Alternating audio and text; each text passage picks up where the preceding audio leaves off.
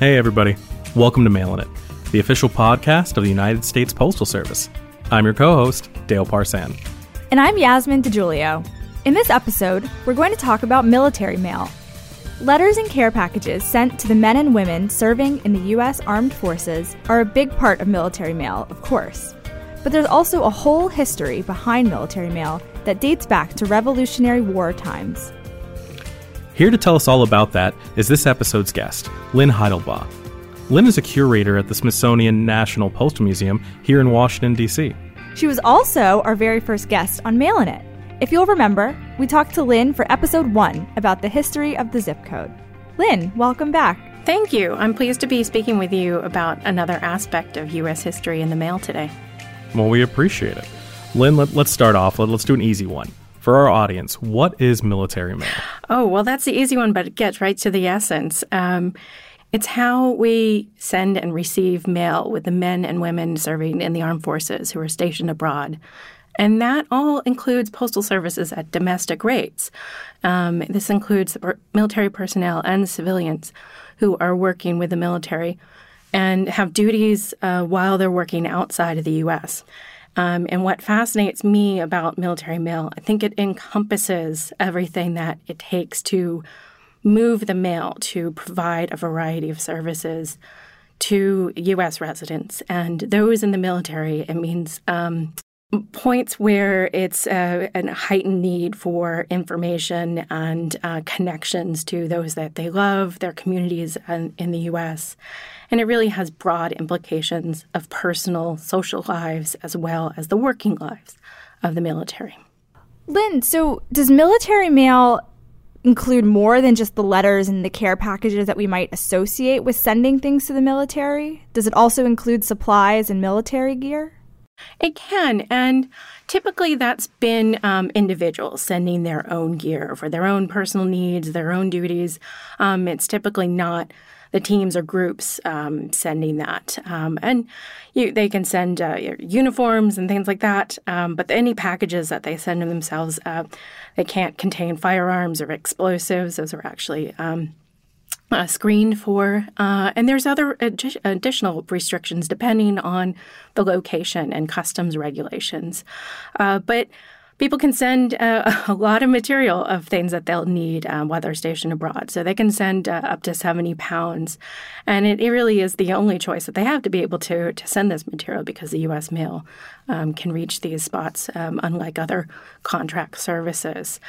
And um, it's not just the, the military sending it to themselves. Um, they also send gifts home, and remembrances, and uh, certainly receiving care packages from the U.S. as well. Well, it's exciting to know that we can send things back and forth. And when I think of getting mail delivery and, and pickups and whatnot, I always think of our iconic postal vehicles and our postal employees. Uh, who's in charge of military mail? Do we have uh, postmasters stationed overseas at military bases that help out? What, what's it like?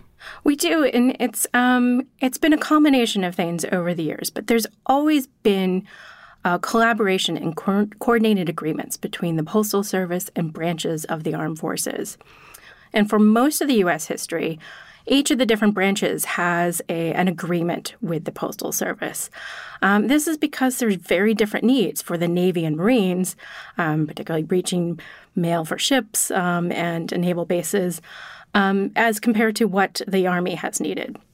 But since 1980, the armed forces have jointly coordinated mil- military mail operations through the Military Postal Service Agency, which has uh, cooperation agreements with the Postal Service and ensures that all military mail meets U.S. mail regulations as well as military regulations. And so, simply put, it's um, Postal Service handles all the mail within the United States. So, if that's going to a military base, an army fort within the United States, that's all um, U.S. Postal Service. But um, once it leaves the U.S. for a U.S. military um, station or ship, then the military is in charge of the transportation and the processing operations and the management at those sites. And you can see this in the addresses. Um, for the Army and Air Force, they use addresses with the letters APO. And for the Navy, they use, and the Marines, they use addresses with FPO. And that stands for Fleet Post Office. So it's right there in the addresses that you can see who's uh, working the mail. Yasmin mentioned earlier, um, in regards to U.S. military mail, more generally dates back to the Revolutionary War. How did mail become such an important part of U.S. military history? Yeah, it's um, it's right there from from the beginning. It's um, needed to move uh, important communication. It's needed to move um, that that information over distances and materials as well. I can imagine how important it is to have that private communication as part of your military efforts. So it, it's really interesting to hear that perspective from you. Has that kind of always been the case? What was military mail like back in revolutionary times? Yeah, and, and privacy um, enters into that right away in the revolutionary times because uh, the American revolutionaries did not want the, the British to intercept their mail. Um, and it played a strategic role in taking the control of the postal service from that colonial British Royal Mail system um, and establishing what became uh, the American postal uh, system. It used the same post offices, it used the same postal routes, um, and in fact, the postmasters and post riders who were transporting that mail for the revolutionaries where they were exempt from military service during the war because it was that important to keep that communication flowing. So at this time, what would we expect to see going through military mail communications? I'm assuming it's not care packages. Right. Um, and the mail um, really before the, the 20th century couldn't uh, was not handling uh, heavy packages. You know, a couple ounces we're talking about. But this included newspapers. Newspapers are very important to uh, move in the mail during uh, colonial times and the revolutionary times because this was your information source. But people writing letters um, and informing each other, and those letters were too um, often to be circulated.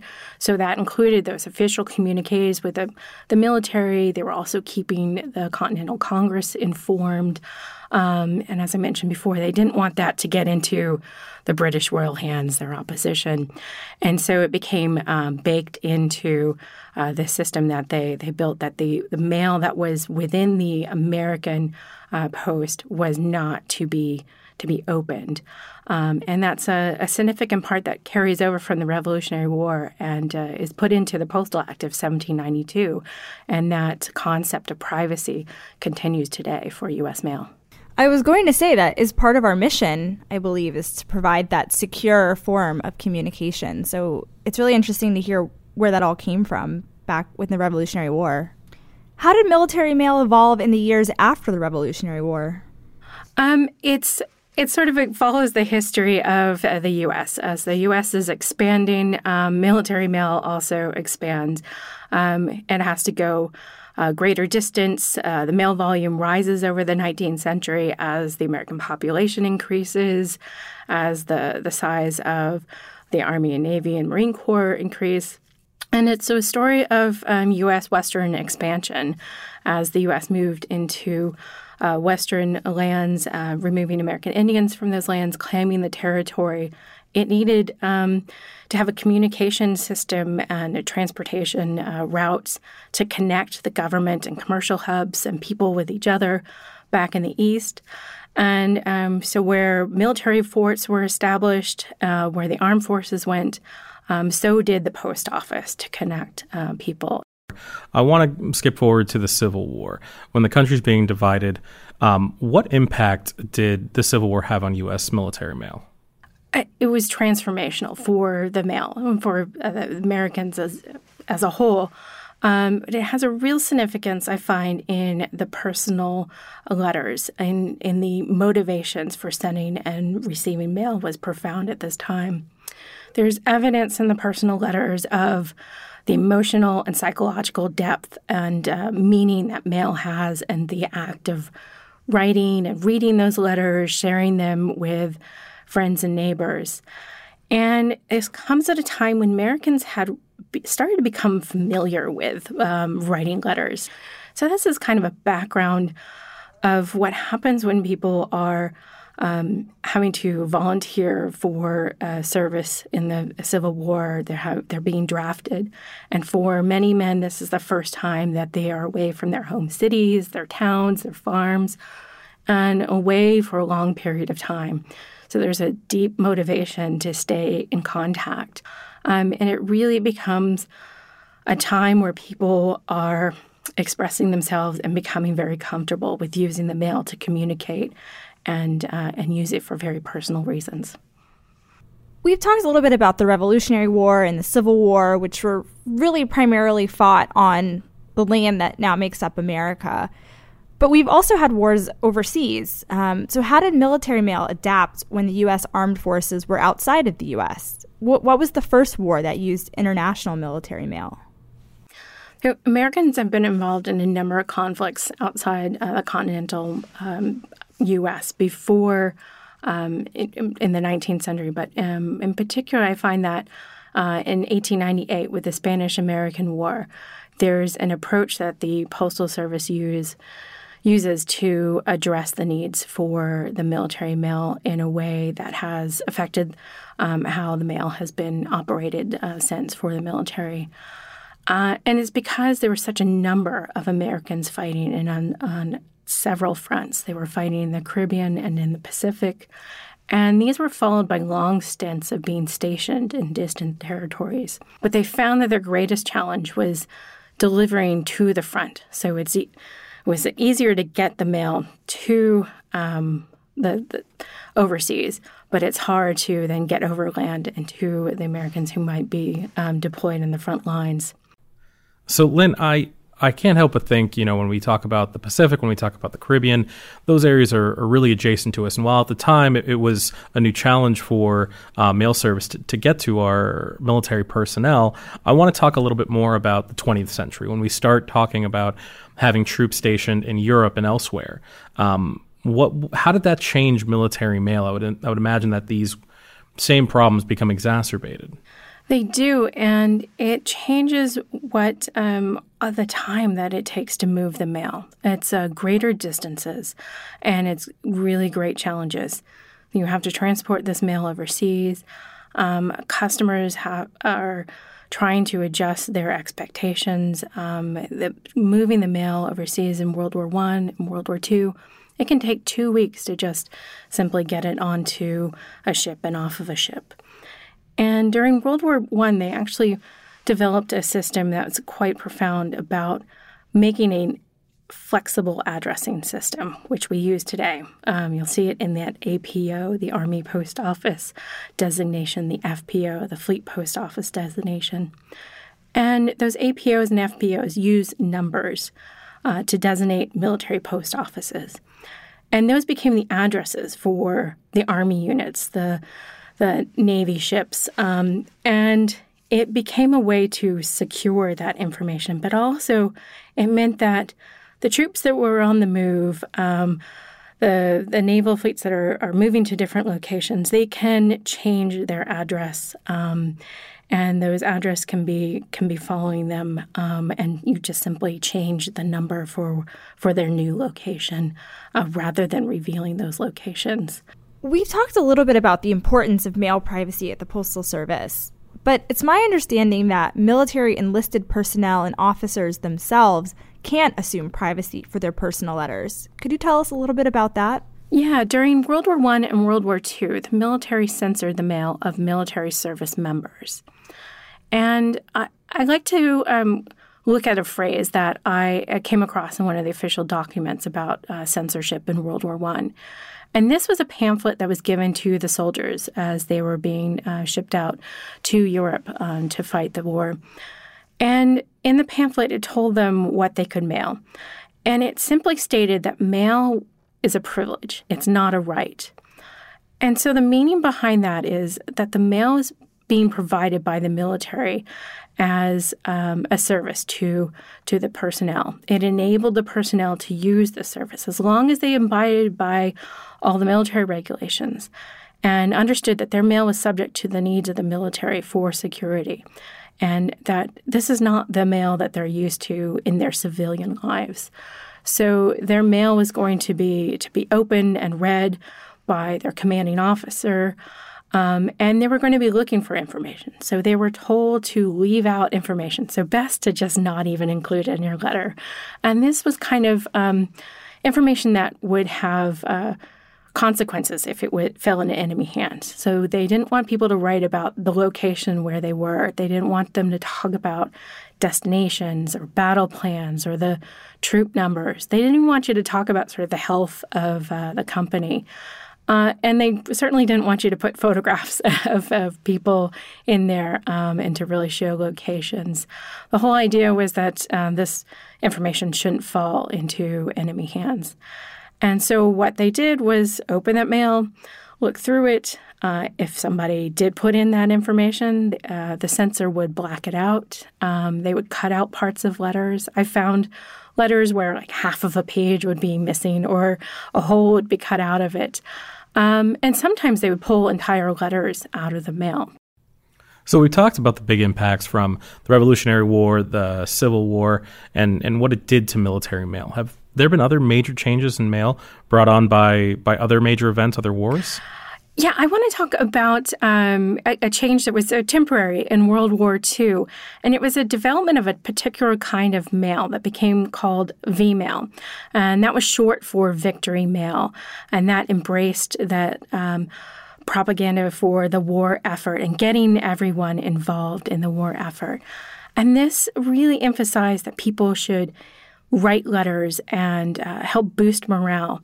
And the thing was that they had to handle a huge number of uh, letters during the war to all the Americans deployed to Europe and Pacific and fighting in these distant areas. And you had to move millions and billions of, of pounds and, and letters. And uh, how would you do that? And how would you be able to also send all the other equipment that you needed? How would you be able to get all the troops on board ship and um, be able to get uh, armaments and medicine? Um, but also, those letters were really important too because you wanted to have um, letters that would lift people's spirits and keep them connected to home.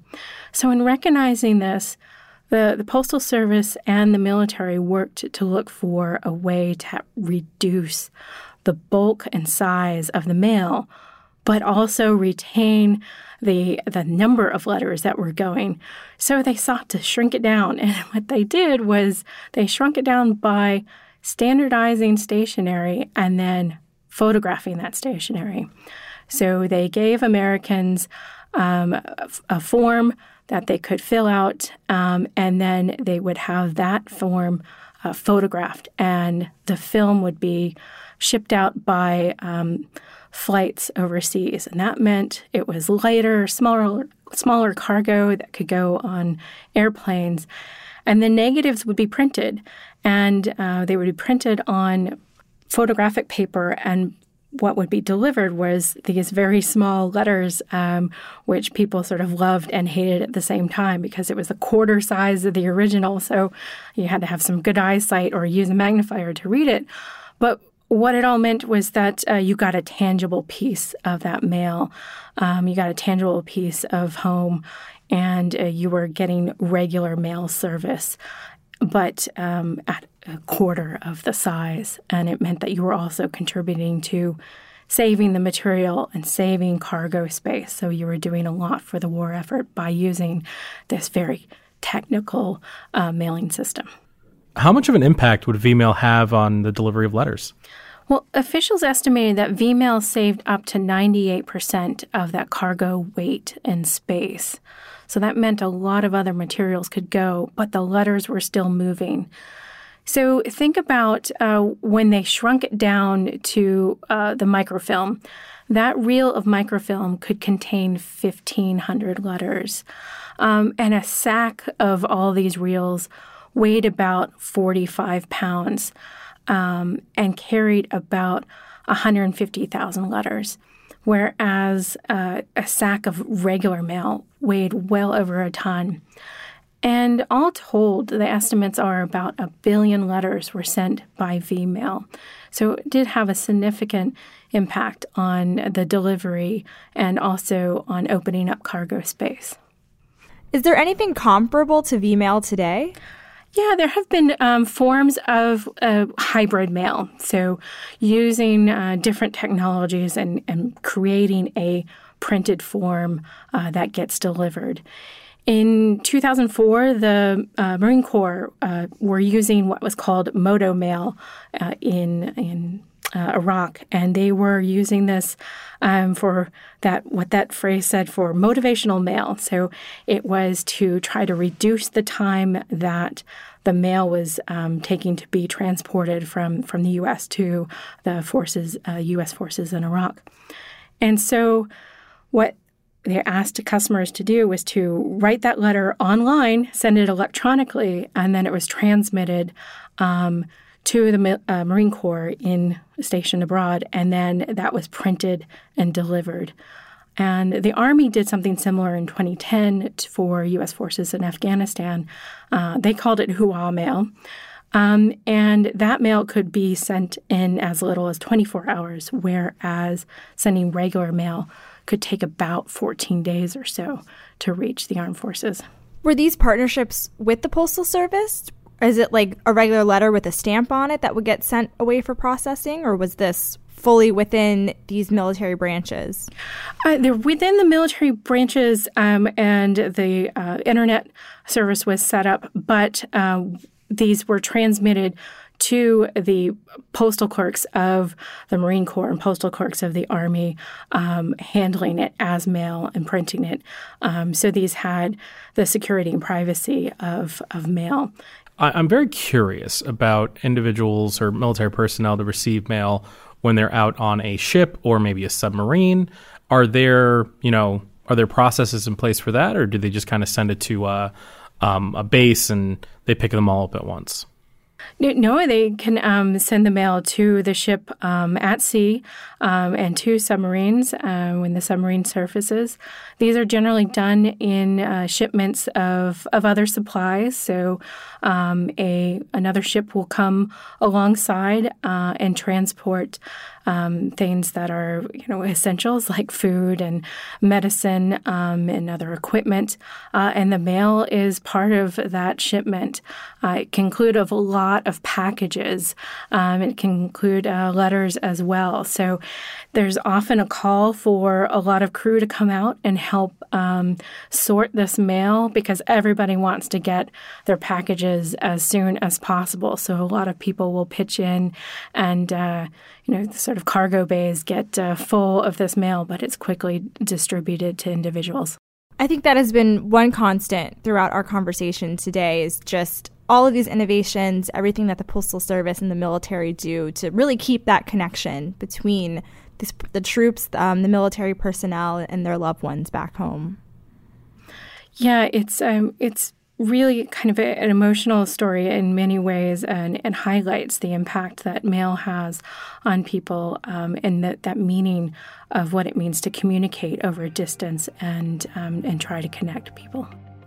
Wonderful. Well, Lynn, thank you so much for joining us today to talk to us a bit more about military mail. Thanks. It's been a pleasure to talk with you today.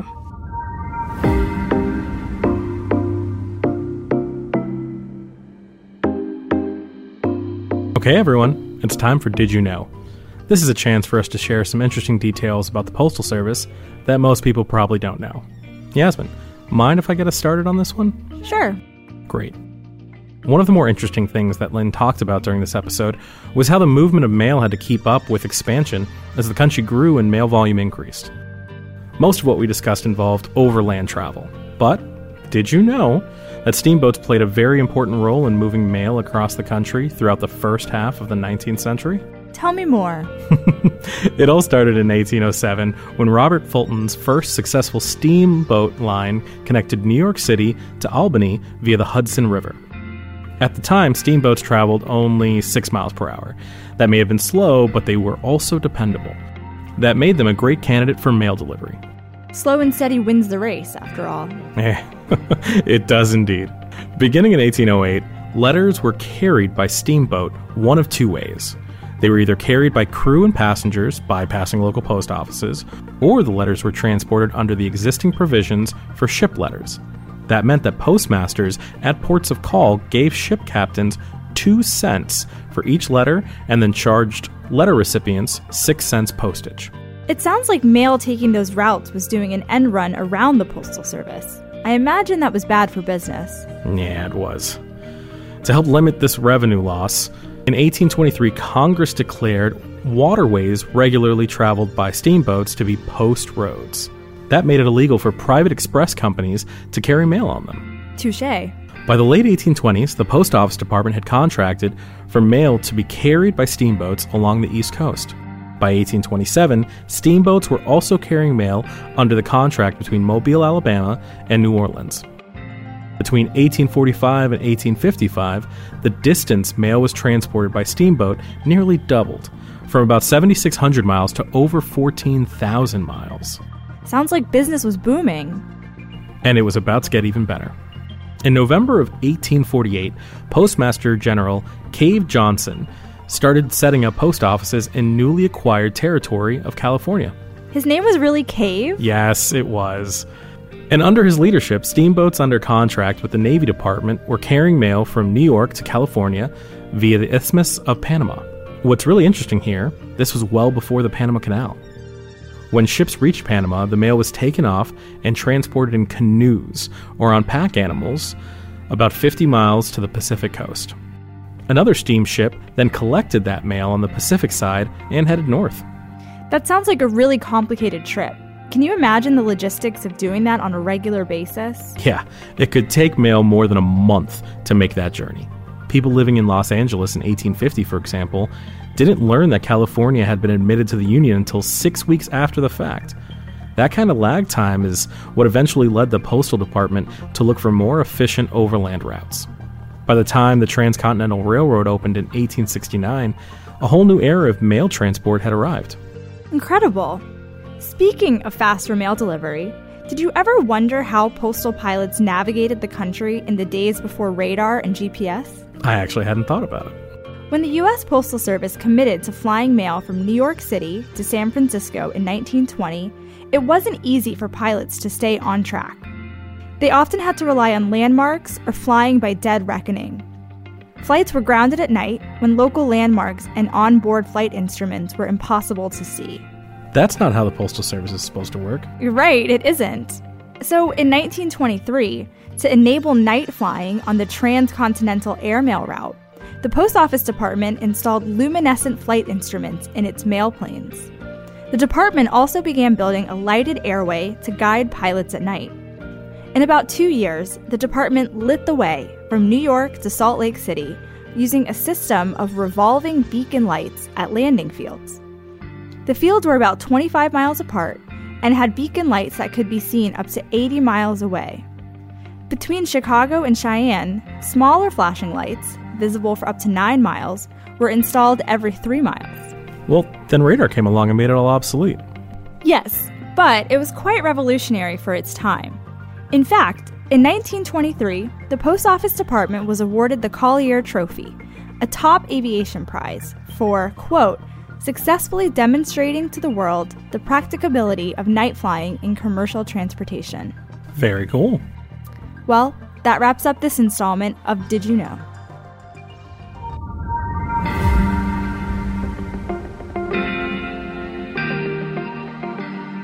Dale, what did you think about our conversation with Lynn? Oh, I thought it was fantastic. I was I was really fascinated by the idea of how the U.S. mail system was broken into two entities during the Civil War, and that processes had to be put into place to get mail north versus south. It makes complete sense now that I think about it, but mail isn't something that I'd put much thought into when considering such a pivotal moment in our nation's history. What about you? It's great that you bring that up because this conversation really highlighted to me how much mail is a part of our American history. It's it's been influential in many of the wars that we fought in, like the Revolutionary War, the Civil War, as you mentioned, and even to this day, mail serves as a great way to connect with those who are stationed abroad. I think for me, one thing that really stood out to me was all of these innovations that are part of everyday life now at the Postal Service really came from very specific needs um, during the Civil War and, and other times of conflict. So it's really interesting to me to see that sort of enduring history present in our everyday lives now. Absolutely. Great points. Well, that wraps us up for this episode of Mailin' It. Don't forget to subscribe to Mailin' It wherever you get your podcasts to make sure you don't miss the next episode. and follow along on Instagram at US Postal Service, Twitter at USPS, and on Facebook.